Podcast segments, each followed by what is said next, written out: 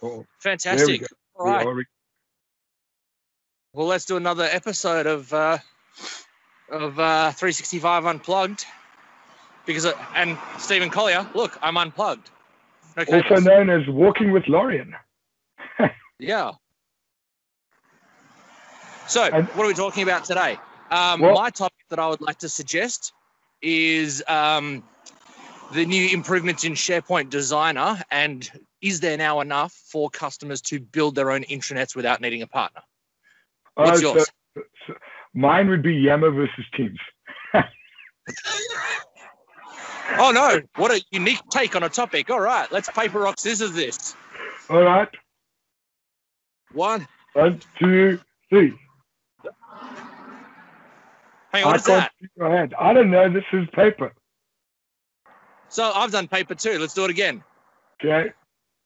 One, two, three. Did you just do paper again? Yeah. All right. Third time lucky. All right. One, two, three. Yeah. I win. Okay. All right. So SharePoint design. So at Ignite, they announced all these new features in SharePoint modern pages that really just made it really straightforward and simple for people to, design their own intranets. I kind of look at this and go, well, where does a partner fit into it? Where do things like live tiles fit into it if I can make an amazing, beautiful intranet out of the box? Where does a partner fit into it if... again, this stuff can be done out of the box. Where's the custom design required? All that kind of stuff. What are your thoughts? Think about it this way, right? And by the way, this episode is brought to you exclusively on a Surface Go, and I am in Afghanistan. You can see my turban, sunglasses. I feel like I'm on SEAL. I'm part of a SEAL team. So coming back to what you were saying,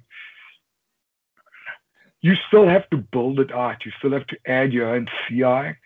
You need to understand the complexities of how hub sites work and all of that. So going with a partner like Valo or Atala or Unily or Akumina, there's like 34 intranet-in-a-box companies. It's much easier to templatize that, go make some coffee while you roll out your intranet, and you come back 43 minutes later and it's there. Whereas it's build versus buy. It's still the same thing. It might be easier because you've got these really cool stuff in communication sites and hero web parts and all those things.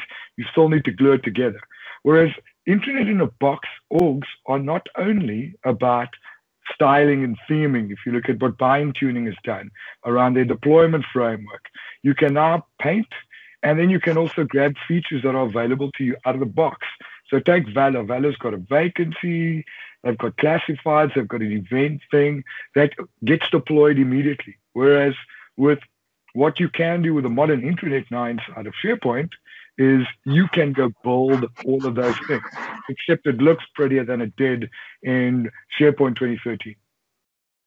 Okay, so you've made a good case for intranet in a box solutions. What about then partner services? So SharePoint partners have had it pretty sweet for many, many years in that they have been able to, sell custom intranets. And the value they sell is around the business analysts and the UI designers and the change management, those kind of things. But with Microsoft kind of shrinking these things and making them more out of the box, okay, sure, so maybe you still get like a Valo or a whatever kind of out-of-the-box intranet, but what about partner services? Do you think that now kind of gets cut down? Look, so take one step back and have a look at what partner services have been traditionally selling in SharePoint versus what proper enterprise information or enterprise content management principles are. What everyone's still missing, well, not everyone. You look at the guys like Skybo, WebCon, Crow Canyon that are now pre-packaging process management solutions with their tooling. So now you can get a clinical trials app, or you can get those sort of things, which I think is really what's missing from SharePoint in that conversation around an intranet. And intranet is not just a carousel slider that tells you about what's happening in the organization. It's so much more. But because people are not focusing on the value prop around process reengineering and productivity enrichment, it always gets pushed to the side. Oh, no, we need classifieds. Oh, no, we need a canteen menu. That's not the only part to an intranet. So yes, there might be design elements that are going to impact the way we engage. It's much easier now to do stuff out of the box so that Microsoft can control it better, but you still need that partner engagement to come in and say, okay, you want a leave management system or a clinical trials or a store opening system or an RFP system. You can still do that inside of SharePoint. It still needs some tooling and it still needs some planning from a consulting services perspective. Okay, so do you think then that maybe the role of partner services is then diminished, somewhat maybe now, but then significantly later? Because if you think about it from an evolution of cloud, Office 365, BPOS, those kind of things.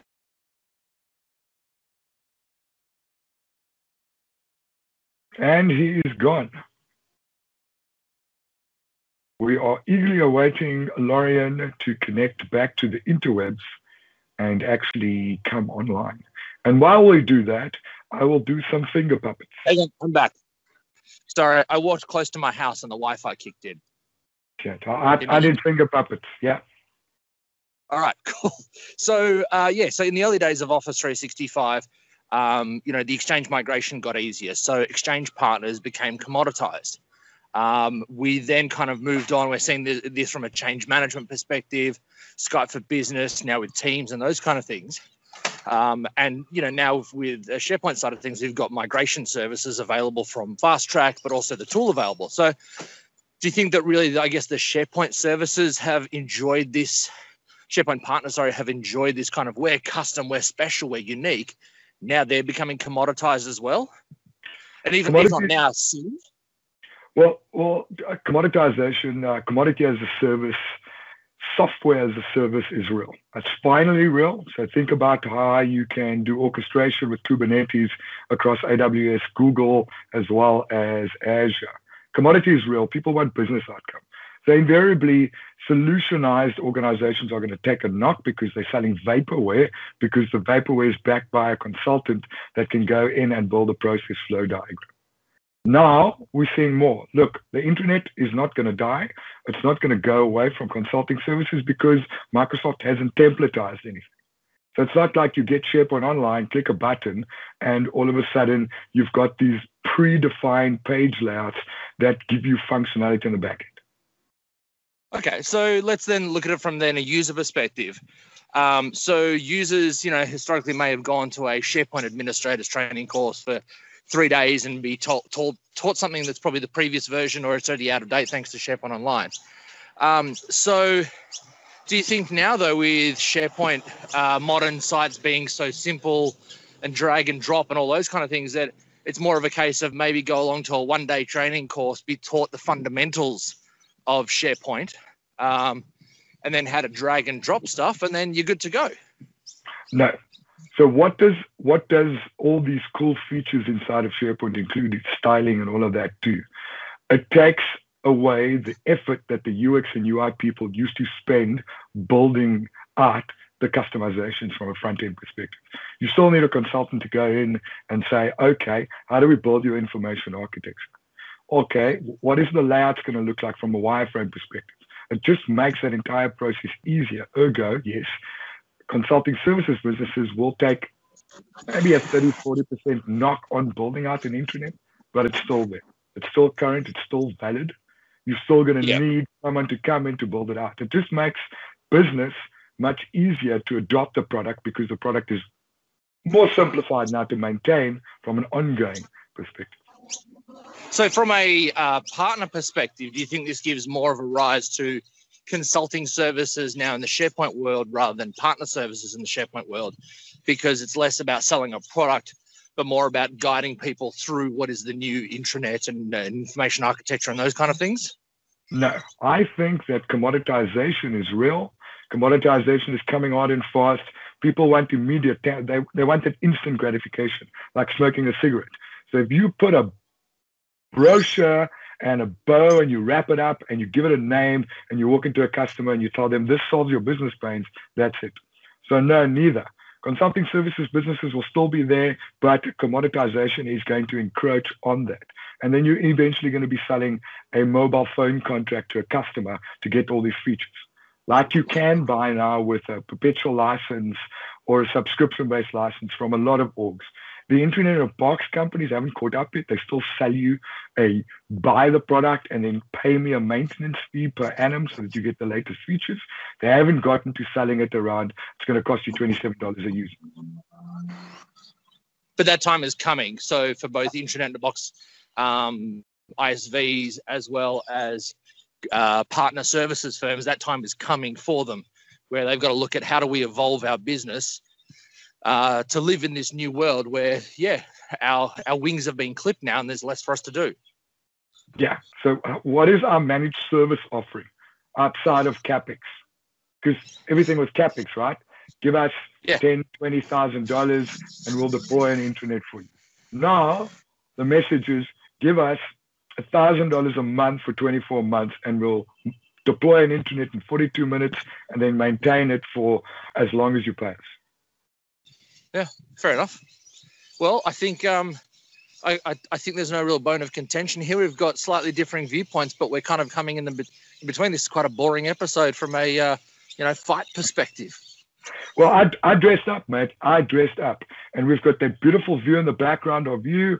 And in closing, Surface Go's do not have background glare because they don't have a Kaby Lake or a coffee cake process. And that's it from my side. Coffee Lake, Kaby Lake. That's Coffee Lake right now. It was Kaby Lake, the last iteration of Intel process. True story. I don't have background blur on my phone. So, next phase. All right. Is that it? This has been Loryan Strant. And this is Alistair Pugin. All right. We'll see you next time. Cheers. I'm in the middle of a road. So I just switch this thing off and it will automatically save the recording, right? So I hang up. So just stop the recording. Because if you